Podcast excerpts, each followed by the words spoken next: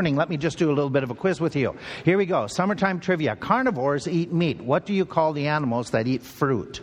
Are they an omnivore, frugivore, sweetivore, grainivore, gumnivore? One of those is true. Do you got a guess?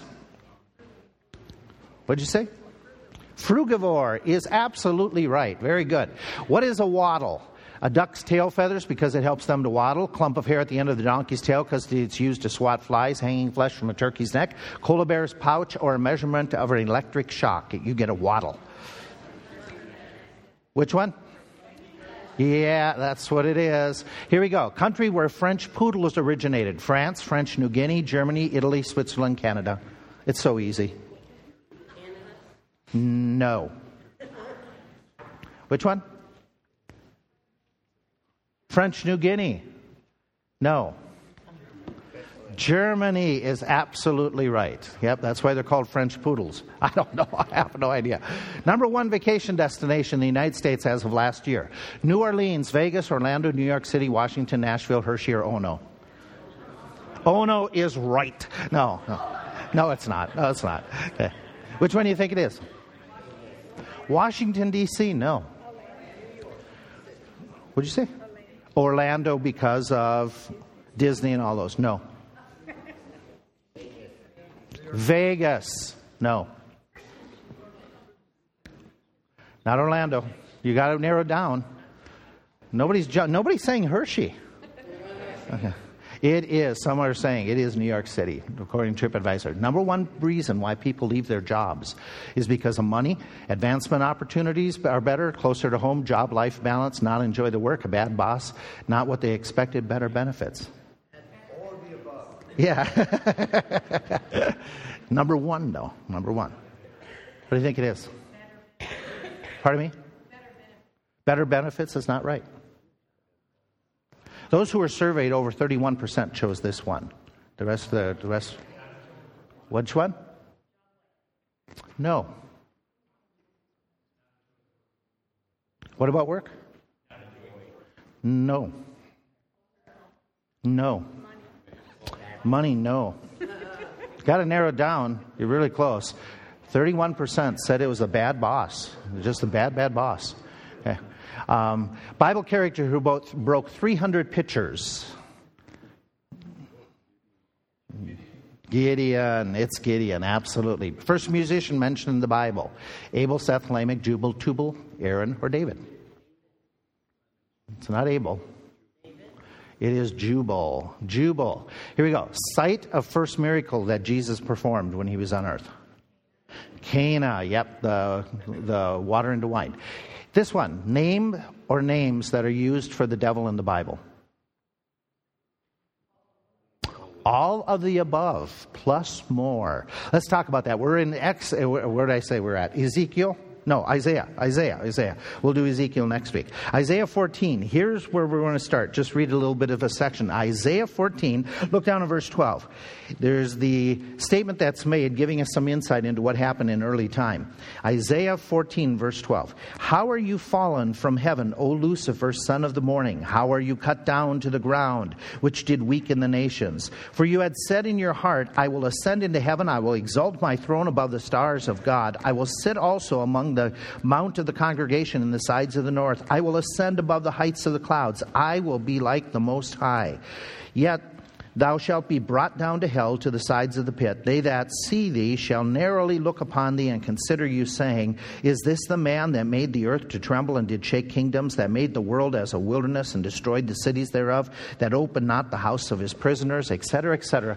This is considered by many theological scholars that this is a passage that is depicting exactly what happened in early time. How Satan was, uh, in his pride, elevated to the point that he wanted to become like God and ascend unto to the Most High and then telling about what's going to happen to him in the future. When we talk about him and many others, we're talking about the angels and the spirit world around us. And what we want to do for the next few weeks is talk about what's going on around us. What about these beings? What about those individuals that the Bible refers to as angels and demons? And there's lots of questions. The questions that typically come up are they real? I mean, absolutely, are they real or are they out of the Middle Ages as far as superstitious thinking? And so, if they're real, you know, what are they like? Some, will, some will ask the questions do we have guardian angels? Where did that idea come from that many churches hold to? There are some who will ask the question, and it's a legitimate question can we, should we communicate with angels and demons? And there's people who make business off of this. Uh, ever since the beginning of time, there have been people who have, charlatans and others, who have said that we can communicate with those in the spirit world and get guidance, things of that, that sort. Uh, why did create, this comes up frequently, why did God create Satan who is so bad? How, how come he made him that way so that you have all this evil that takes place? Can a believer be possessed? And speaking of possession, what happens if there is a possession that takes place? How do we exorcise this? Uh, this spirit from the individual, or several people have asked me in recent, more recent years, can you come over and exorcise our house? To get rid of a demonic spirit that is supposedly in their home. And so we want to talk about a lot of these questions and answer them to the best of our abilities. Um, and I'll, I'll run back to some say I'm hiding behind it, and I'm perfectly comfortable to admit ignorance and the idea that I don't, I don't have any desire to go into the realm of speculation and all kinds of information that is tradition. I want to go to the Word of God, and the Word of God doesn't answer all of these questions in thoroughness us the way that some think and want it to be answered. But it gives us a lot of information.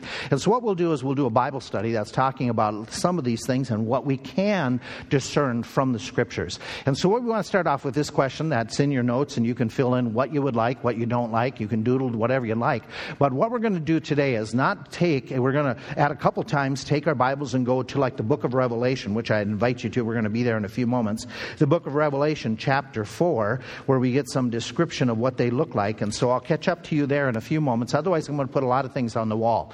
What are, angels and demons real? The obvious qu- answer to that is absolutely positively. They are mentioned a lot in Scripture. In the Old Testament and the New Testament, if we were to break this down and just give some statistics, we'd find that in the Old Testament, 108 times there are references to angels or demons. And then I've broken it down just for your information, the different books of the Bible. The reason I've done that is to give you a sense that this wasn't limited limited to one area of to- era of time that, oh, they really thought about it, but then as time went along, they shifted in their thinking. That's not true. Okay, there, these are these spirit beings are talked about throughout Scripture on a consistent basis, and there's multiple different texts. And I didn't put up all of them, but we get an idea of what some of them are like and what they're uh, what they're about. So we have the law, the history, the prophets, as well as in the poetical books. There's quite a few references that talk about the angels and what they are like, and we get a lot of information just by side comments in exalting God in the Psalms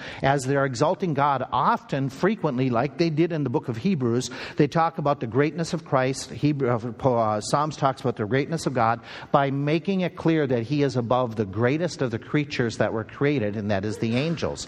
Bless you. And so you have a lot of different information that's given in the Old Testament about them that we will be able to draw some conclusions. In the New Testament, there is again a lot of information, a lot of reference, even more than the Old Testament. In all four Gospels, you have mentions of angels, and it's talked about where they're ministering in some way, shape, or form to Jesus Christ. There's a mention about demons and how Jesus dealt with those demons. In fact, uh, when we start talking about some of those, those different references, we find in the book of Acts that they are very active, very uh, involved in the life of the early church in freeing some who were uh, imprisoned for persecution, giving direction to them, talking to them as messengers from God, even to Cornelius before he was uh, saved. And so there's a lot of different occasions when the angels, as ministering spirits, helped out the early believers. In the epistles, they are referred to with a little bit of information. They're called fallen, they're called the elect. There's, uh, there's the clear, clear prohibition in the book of Colossians that you're supposed to stop worshiping angels because there was groups of people who, who built temples, who built religious systems around these spirits who spoke to them.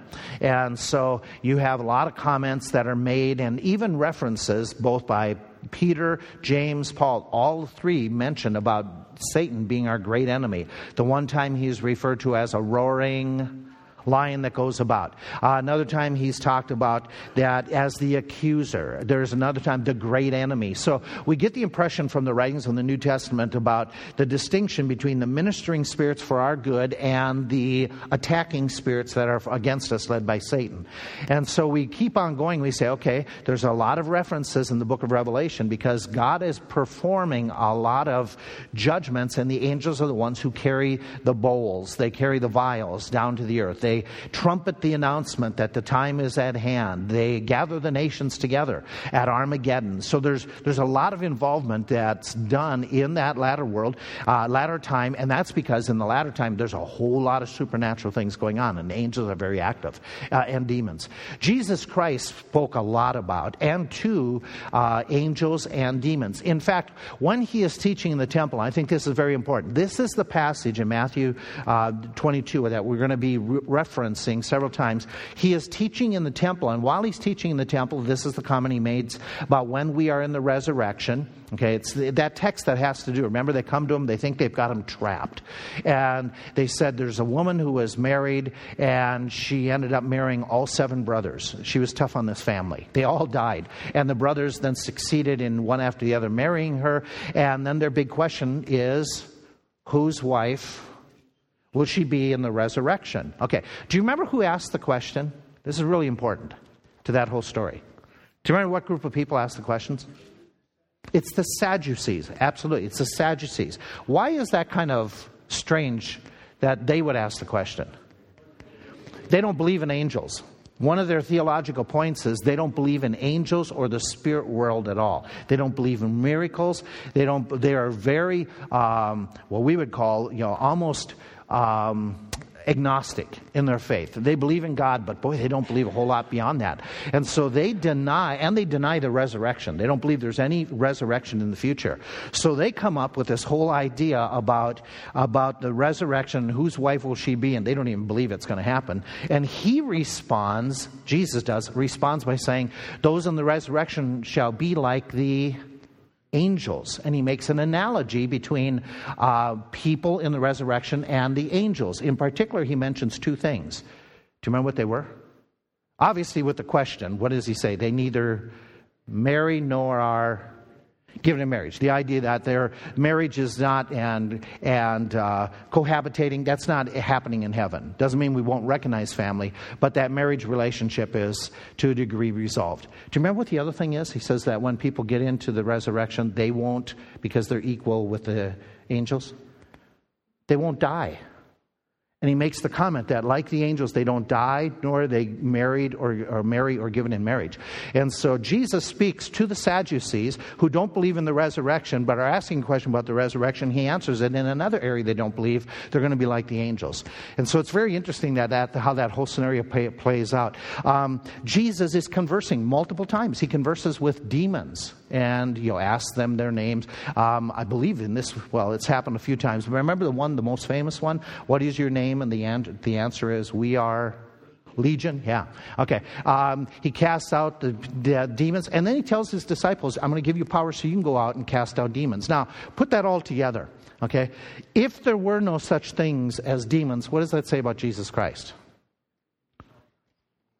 without being irreverent, what does that tell you about this man who's walking around and talking about him? If, that, if it's, he's what? He's crazy. You would question his sanity if he's talking to something that doesn't exist. And he had multiple conversations. He would question his sanity, his credibility. If he's sending out his disciples, and those disciples are to go and cast out demons, but they don't exist. And so when you talk about this whole idea, and Jesus spends a long time in Matthew 12, when they're attacking him and saying, you know, you're working in conjunction. And what's interesting, when they say you're working in conjunction with Beelzebub, they don't deny, they don't deny his power at all in that text. Remember, they don't deny that he can heal. They don't deny that Jesus is helping people. They deny where the source of his power is. You're coming. You're being helped by Satan.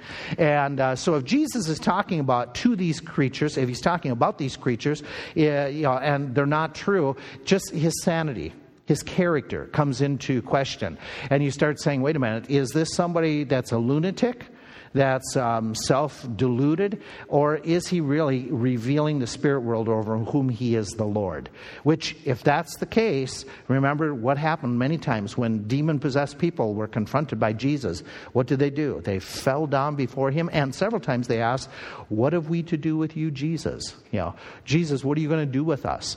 And so they were afraid of him. They were uh, cowering at Jesus. And in fact, some of them, they said, Please don't cast us into the pit of hell, but rather cast us into the the swine, and then they run over the edge. And so those conversations indicate that either he's a lunatic or he's the Lord. And so I'm going to I'm going to side with the idea that Jesus is Lord and not a lunatic.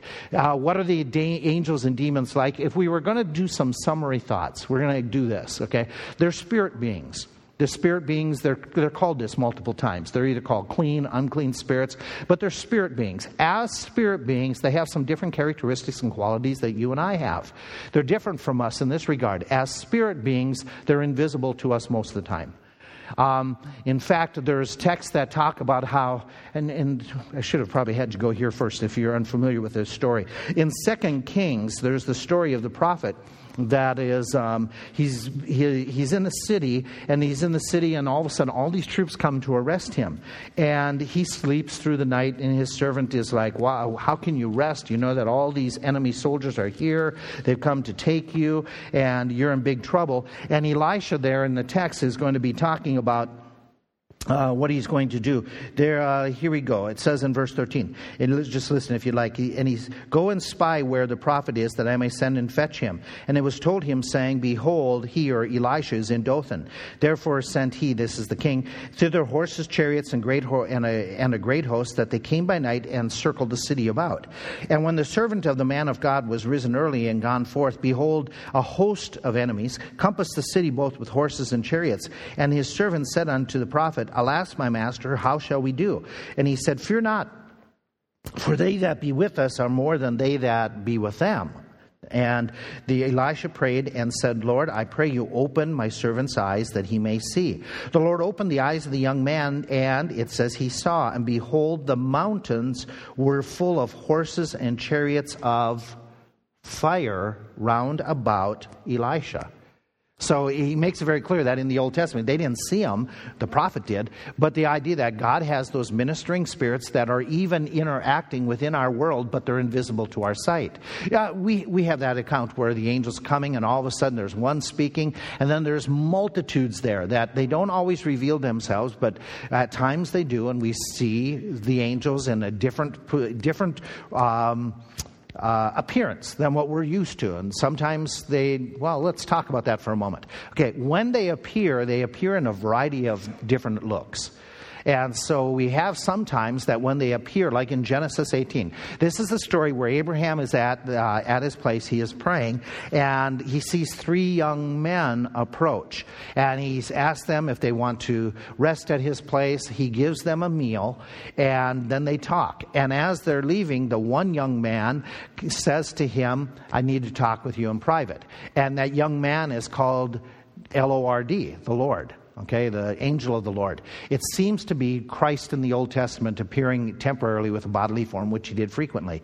And so he talks with Abraham and he tells Abraham um, the other two are headed for what cities? Sodom and Gomorrah, and they're going to destroy the cities. And Abraham speaks to this one and he says, Lord, if you, if you find just 50 righteous people, spare the city. And they go from 50 to 45 to 40, 30, 20, all the way down to 10. And uh, he, up to this point, there is no indication that Abraham recognized them initially as angels. He just recognized them as men. And in fact, he serves them food. His initial response is, let's give them food. Let's give them something like hospitality required. And so they appeared in that text like people would appear. In fact, in Hebrews, we are warned in the New Testament, don't forget to entertain strangers because they might be angels that we don't recognize. So there's the possibility in scriptures that angels sometimes when they appear, they appear as people. Okay? You say, well, can demons do that? Because my kids, uh, you know, no, no, I, I, we'll talk about the demons when we get to them. But the idea is could angels take the form, uh, temporary form of humanity and look like people. That's what Scripture seems to imply. There's uh, other times that are mentioned that they kind of look like people, but they don't look like people. There's lots of passages that talk about this. Um, in Acts chapter 1, when Jesus is ascending to heaven, it says that as he ascends, all of a sudden there's two men standing by them, and they are called, while they, while they looked, and says, two men people who look like people were standing by the by the disciples and they were but there were differences in this that they had white apparel. We go a little bit further. This is daniel talking about what he sees in the spirit world when he is praying and fasting over the future events. I lifted up my eyes and looked and behold a certain man is where he starts off describing it. And then he says, But this was a little bit different. He was clothed in linen, whose loins were girded with fine gold. His body also was beryl, his face as appearance of lightning, his eyes lamps of fire, his arms and feet like in color to polished brass, and his voice of his words like a voice of a multitude. So as he first, do you ever have those moments where all of a sudden you see something out of the corner of your eye? Okay, and you think, oh, somebody is there.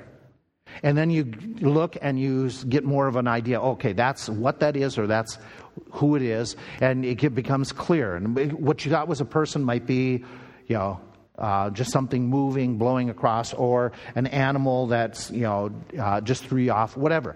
Well, Daniel, however this works, he sees something, but then the more he looks at it, he gets more of a detail.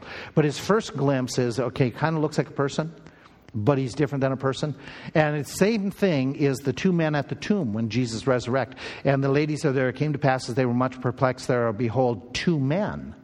They looked like they had somewhat of appearance of people, stood by them in shining garments. So there's sometimes they're described as initial looking that they kind of look like we look and other times they look way different than us. Okay, and so there's some similarities and others. This is, uh, behold, there's a great earthquake, for the angel of the Lord descended from heaven, came and rolled back the stone. His countenance was like lightning his raiment white as snow.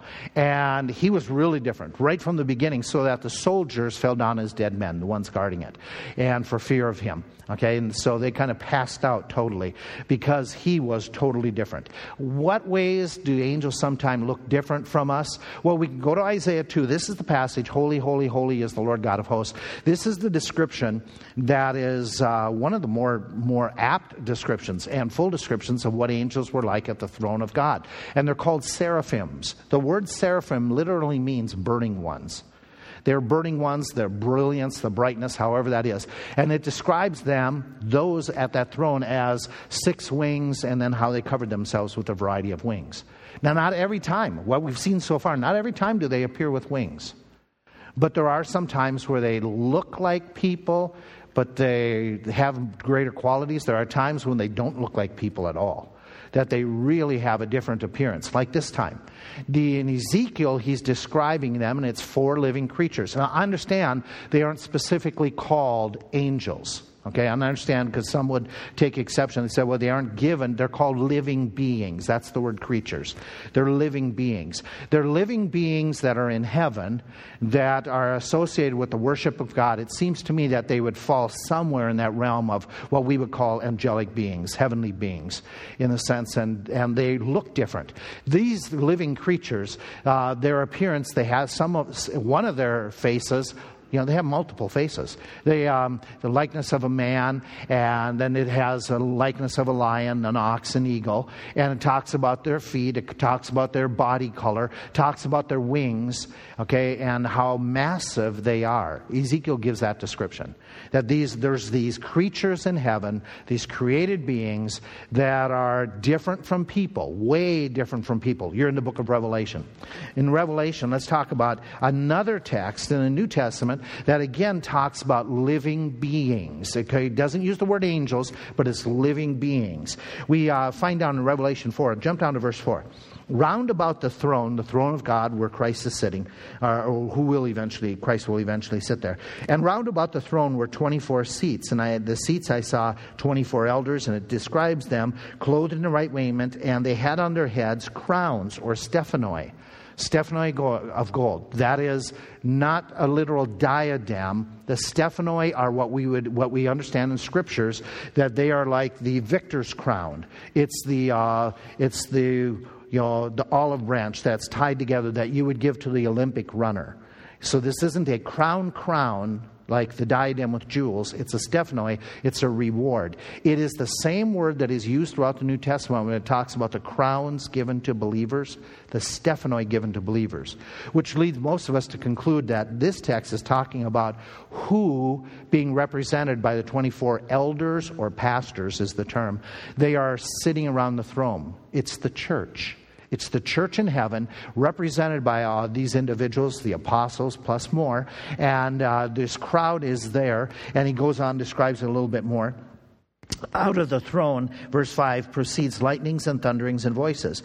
And there were seven lamps of burning fire before the throne, which are the seven spirits of God. This, again, is something that comes out of the book of Ezekiel and Isaiah that talks about the multiple spirits of God. Um, verse 6 And before the throne, there was this sea or this plain, this, this vast uh, flat area of glass like unto crystal. And in the midst of the throne and around about the throne were four living beings full of eyes eyes before and behind. And the first beast was like a lion, the second like a calf, the third as a man, and the fourth beast like a flying eagle. Does that sound familiar with what Ezekiel described? Okay, the same type of, of beings, a little bit different, but the same, some of the same characteristics. The four beasts, each of them had what? Again, similar to what the seraphim were like, okay, back in Isaiah. And they were full of eyes within, and they rested not day and night, and what is their ministry? What is their job? Day and night, what are they crying? Holy, holy, holy Lord God of Almighty, which was and is and is to come. And then it goes on and says, And when these four beasts gave glory and honor and thanks to him that sat on the throne, who lives forever, uh, the 24 elders fall down before and they worship him as well, and they cast their stephanoi before the throne of God. These beasts are given, in their appearance, they have similarities to the Old Testament seraphim. They have similarities to the Old Testament beasts at the throne of God, and they are involved with the same thing that the angels in the Old Testament are involved in, and that is that praise and worship of God uh, and adoration of God. Now, if you want to be extremely technical, you can be and say, okay, they aren't specifically called angels but they are living beings, living created beings, doing the job that the angels in other passages are doing. That's why I would just encompass them into the spirit world as being probably a part of that grouping uh, of angels that could include seraphim, it could include these creatures, and it could include a wide variety of others with different appearances. In Revelation, he goes on, he talks about another angel. I saw a mighty angel come down from heaven, clothed with a cloud, a rainbow on his head. His face was as it were the sun, his feet as pillars of fire. Now, your first thought might be, oh, that's a Christ. You know, that's an, no, but he's already declared that he's an angel, and further in the text, he's told not to worship him. So it's not Jesus Christ, it's a mighty angel. But the, here's what happens multiple times when individuals, people see angels, what is their normal response? Do you remember from scriptures? Okay. Okay, let, us do like Daniel in the Old Testament. When he sees that one on the, on the river, it says, Daniel says, All strength left me, and I fell down, powerless. You have indications where John on the Isle of Patmos, when he is seeing what's happening in the book of Revelation, and an angel appears to him, he fell down as a, and he uses this term, he falls down as a dead man. Okay? Uh, do you remember Zacharias is ministering in the temple? And he's going to be told, You're going to be the father of John the Baptist. And he's there in the temple doing the sacrifice, and he sees an angel, and his immediate response is terror. Absolutely terror. In fact, when the angel Gabriel appears to Mary and t- says, Mary, you're going to have a baby, her first response is indicated by what the angel says Mary, f- fear not, or stop fearing literally.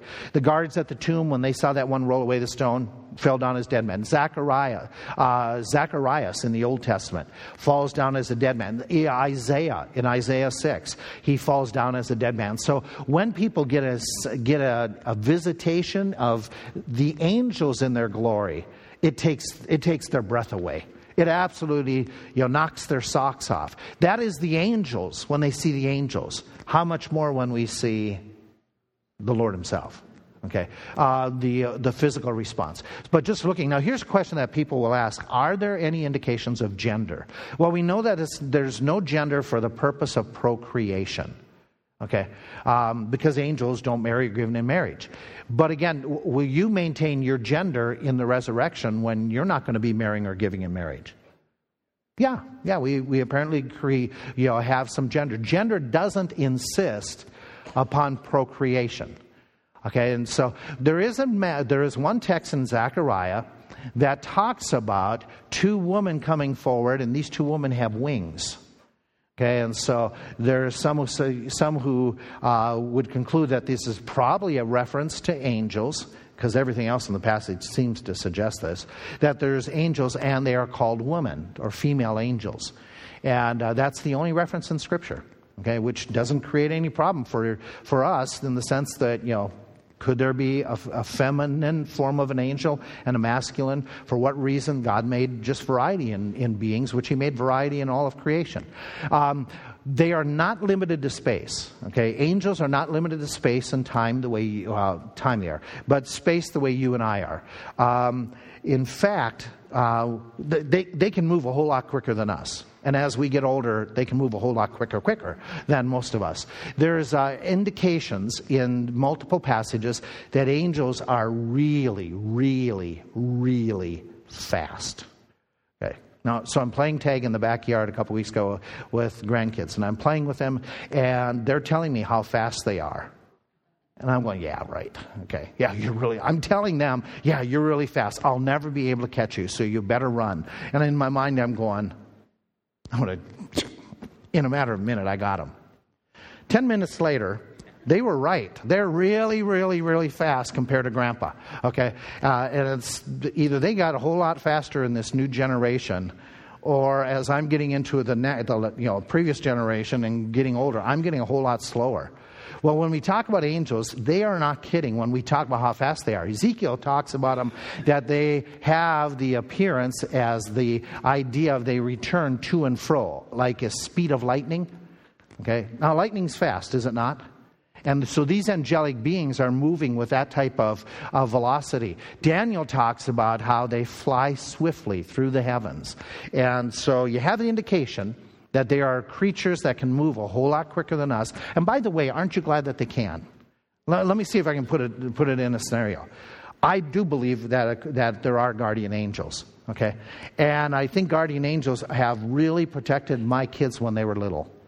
Okay? Do you ever have those situations where you think, oh, serious accident, the kid's going to do something serious to himself? I am glad that angels are faster than I am how they can intervene even in simple ways that they could provide protection if that is one of the roles which I want to think it is, that they help out that way. In, um, in talking about their difference as far as angels and spatial uh, occupation, you know, how they can occupy. The, in this case, which you've already referenced, this is one man, but he's occupied by a legion of angels. So they can occupy more space in a more confined sense than you and me. Okay? Now, we, we look and say, This is my pew spot. Don't anybody take it. Okay? And because you can't, two or three of you can't occupy the same spot. But at the same time, if we can't see them, could there be multiple angels sitting in your pew space? That doesn't mean you have to get up and move right now. Okay, they could be next to you. Okay, but they're a whole different being that they aren't limited to the to the time uh, to the spatial environments that we are. In fact, they can move in and out of our spatial environment for sight and for what we can see. They are superior to us in many many ways. Okay? And uh, let me just list a few of those ways. In Psalms, it talks about that they excel in strength that they are far stronger. And by the way, remember, God even says, I have made man a little blank than the angels. A little lower than the angels. Okay, so we are created, on the level of creation, they're here in the sense that they are more powerful than we are, and then it's us, and then it's the animal kingdom underneath. And so if the spread, you know, I'm not, I'm, you know, I, I, can't confirm this at all. If the spread, you say, the difference between creatures and mankind, there's this huge gap. What might be the gap between men and angels who are above them? There, yeah, much, you know, it's their, their, their strength is beyond compare. In fact, what they can do we can't do in some times where they can call fire down from heaven. They can gather the nations. It's talked about in Matthew how they are the ones that bring the nations together for the judgment that they collect everybody. In uh, Revelation 7, they're the ones who are in control of the different winds and they come from the four corners of the earth as God gives them responsibility in the tribulation period that they bring about a lot of the different judgments that they're actively involved that they can they can carry out Okay, uh, some of these phenomenal feats dealing with creation, nature, um, dealing with diseases, dealing with sicknesses. They are uh, in battle. This that one story in 1 Kings where the 185,000 are slain in one night by one angel of the enemies of Israel tremendous warriors if they're put there if, the, if he's the, of the warrior class. Daniel talks about the angel quieting down the lions and we don't want to be mistaken. I mean seriously the story of daniel we sometimes we, we think well those lions were just really really tired and you know those lions just had a you know a fill and they were just in their siesta mode and that's when daniel ended up in the lion's den. That's just not true they were vicious creatures that, as soon as the angels release control and the other men who accused Daniel are put in, what does the passage say? These creatures did what to those men? They tore them apart before they hit the ground. Okay, so these were wild, wild beasts. They're, they're vicious beasts, and they were controlled by an angel. I mean, so we struggle with controlling pets at times. You hear these stories all the time, right? That somebody's pet got carried away and all of a sudden is mauling a child and they can't get them off. These angels have abilities that are phenomenal, okay, in that regard. They, in fact, Daniel talks about how they influence entire nations. With that in mind, we should pray that the angels really settle in where? Washington, D.C., okay? The good angels, the good angels, and, you know, do activities down there. Demons have great abilities. Okay? The scriptures makes it very clear. Demons can do miracles. Okay? Uh, this is stated in multiple passages. In the book of Revelation, it talks about in the future, I saw three unclean spirits. They are spirits of devils working miracles, which go forth into the kings of the earth, the whole world to gather them to battle. So demonic creatures have phenomenal. They didn't. They retained a lot of their ability when they fell. Satan didn't lose a lot, he retained a lot of it, which makes him so much more of an enemy, a dangerous enemy to us, that he and his hordes still have great strength, still have miracle abilities to be able to do them. Do you remember the story? Okay? Do you remember the story from Moses? Moses throws the rod down and it becomes a snake, okay? The magicians of Pharaoh throw the rods down and they become Snakes as well. They can duplicate. Now, we, we understand God showed his power by doing what in that one? What, what was done so that Moses was, excelled the magicians? His rod ate the other two, or his snake ate the other two. But in the story, if you continue, after that, there were how many plagues? There's 10 plagues upon. Did the magicians duplicate any of the plagues? They did. They did. If you read in the text, it talks about how they could turn the water to blood. That they did it as well. You read in the text, they brought frogs in a plague as well. They could do it. When it comes to the next one, when it's the duplication of the lice, that one they tried, but they failed. And after that, they don't, there's not even indication that they tried. They could not duplicate it. But the fact of the matter is, they could duplicate some of what God was doing at a certain level that caused Pharaoh and other people to discount Moses. Could somebody, could somebody, with the help of an evil spirit, could they do things that would duplicate a healing? Could, an, could a demon bring about a healing, uh, temporary healing in somebody's life? We don't know of a specific case like that, but we do know that uh, in scriptures, but we do know they can duplicate. Is it possible that they could duplicate some miraculous event for the sake and the purpose of confusing people? Okay? And getting people to follow after some false religion.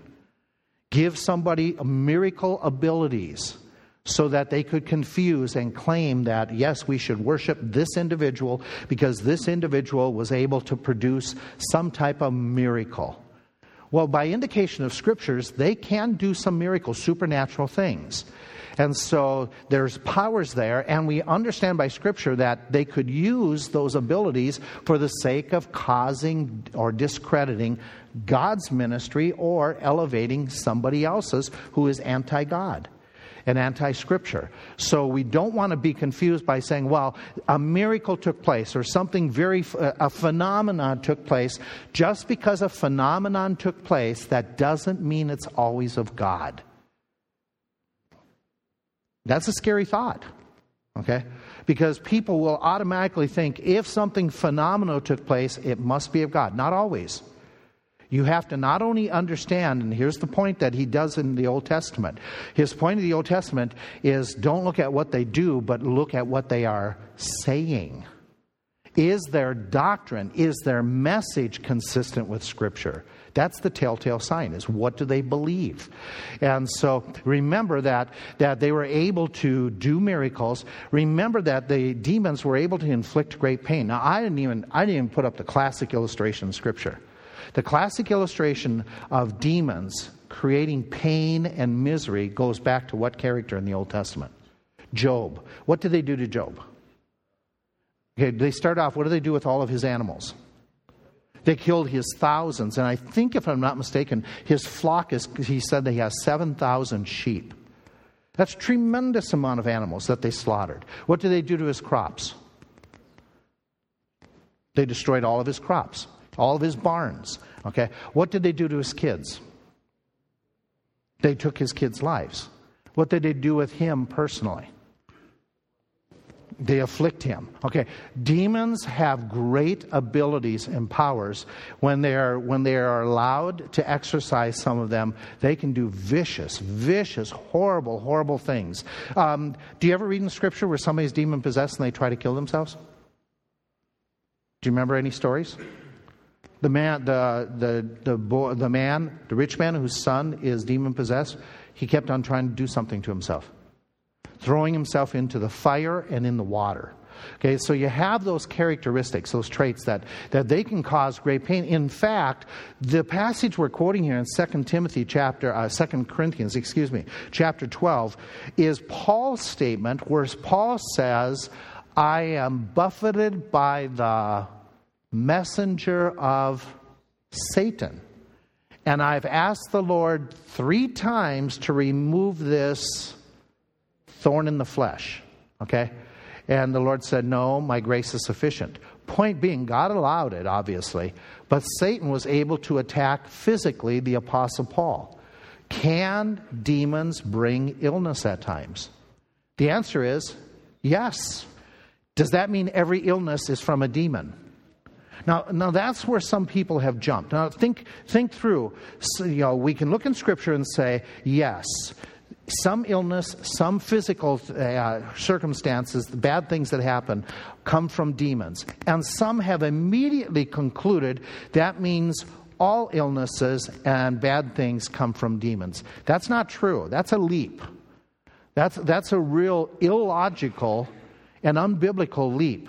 But it sure makes for good preaching if I want to convince people that you really need to flock to me. Do you, do you know what I mean? Okay. All, all illness and all diseases come from demons. And I can overcome your illnesses and cast out all of your demons if you pay me enough money. Okay? Now that, that's quite a leap, but it sure does work, does it not? in some in some circles. In fact, does the you know, does the um, witch doctors work that way? Isn't that their thinking? Superstitious religions? If you give me something, I will give you some type of blessing or curse to get rid of the evil spirits. And so there's that leap. How do we know from Scripture can you think of any illustration with what we just said here? Can you think of any passage that supports this idea that not every illness, not every bad thing comes from a devil or demon? What's that?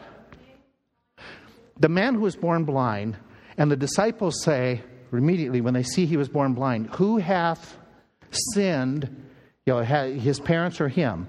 And Jesus responds and says, Neither. He says, This has happened for the glory of God. Okay, and he makes it very clear not all illness comes from the, the pits of hell. Could they be? Yes.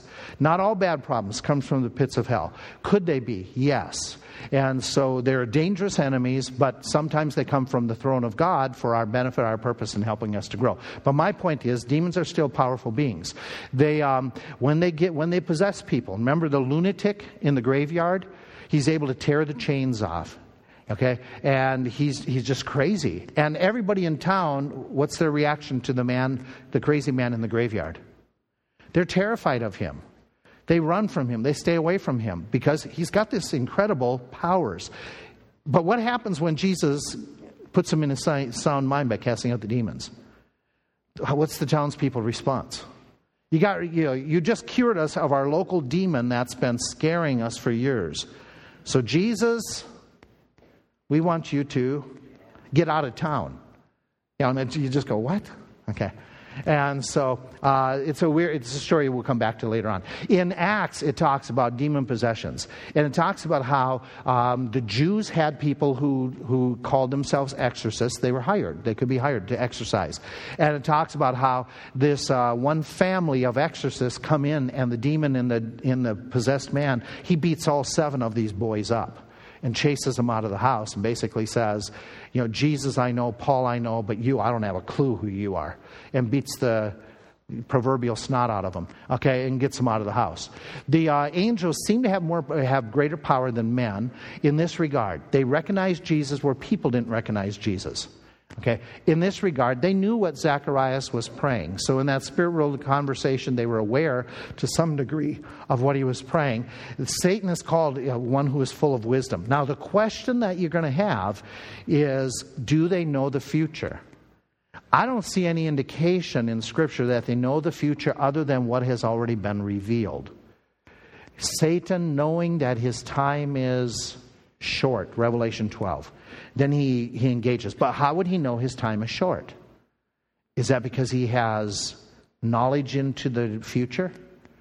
Or scriptures already says that at, from this point on and from that whole time period, it's going to last from how long? Seven years. And Satan can count and he knows scriptures, he's well versed in them. And so they have that abilities. Uh, they, do, they do not have limited lifespans like you and me. This is based upon that Luke 20 passage I already referred to, that in the resurrection they, we, we won't die because we will be equal to the angels. Um, they don't procreate. Okay, and here's where the question comes where do the baby angels come from? Okay, and you know there's baby angels because you see pictures of them. And those baby angels always have a little yeah, there's a, there's a harp or there's a bow and arrow. Okay, right? And either they're strumming, floating on cloud strumming, which baby angels are very musical apparently, or they have the bow and arrow, and what do they do? They strike you so you fall in. Yeah, okay. Okay. Um, th- is there any indication of baby angels? We don't see any in Scripture. There, there seem to be full creatures in their full development. Um, so, where do they come from? Now, here's where some things are suggested. And you hear this frequently. Have you ever been to a funeral and they say, This person now is an angel watching over us? You ever hear the world use those terminologies? That they are now. Is that true? Do people, when they die, the really good people, do they become angels? And now all of a sudden they, you, know, you get your wings. Um, what does that remind you of? Um, Wonderful Life, yeah, and uh, you the ringing of the Clarence. Clarence. I was thinking Linus, and I knew that wasn't right. That was Charlie Brown. Um, you but they get? Know, is do do people become angels, or you know, so, some of you might say, I have a nephew that I'm sure he became you know, a demon, you know, something like that. Um, now, here, here's what you got, okay? It says in Luke 20 that the angels neither marry nor are given in marriage. They're not procreating creatures. Okay, we will eventually come to that point where we won't be procreating as a race anymore when we enter into the kingdom. I'm sorry, when we enter into our resurrection bodies. I don't want to say kingdom because some will still procreate who don't have the resurrection bodies. But um, there, uh, there comes a place where we will eventually, when we get our resurrection bodies, and, and you know, when people have their resurrection bodies who are in hell, okay, they won't burn up, but they will feel all the agonies of it, right? And they're not going to be involved with procreation, okay, in that regard. So procreation stops for the human race, but it never started for the angels. They never had a time of procreation. So where did they come from? There are some who, who would suggest that, you know, they're the spirits of the deceased people. My response to that is based on this angels and people are two distinct races at creation. Okay, they were kept separate. Uh, there is no there is no indication that there is a, um, an evolution of the species, like animals evolve eventually into men and men evolve into angels. There's no indication like that. What is man that you were mindful of him, son of man, that you visited him? You have made him a little lower than the angels, talking about creation. Mankind was made distinct from the angels, and you crown him with glory and honor. Uh, even in when we talk about heaven and hell, there isn't, uh, there isn't a change in the future. We maintain our humanity but it's going to be a resurrected humanity. And so, no indication that does that way. Some will go back to Genesis, and they will go to Genesis 1 and 2, and they will say there was a pre Adamic race. And there's whole theologies built on this that there was an entire human race before Adam and Eve, and uh, God destroyed that race, and those creatures that were destroyed, they became the demons.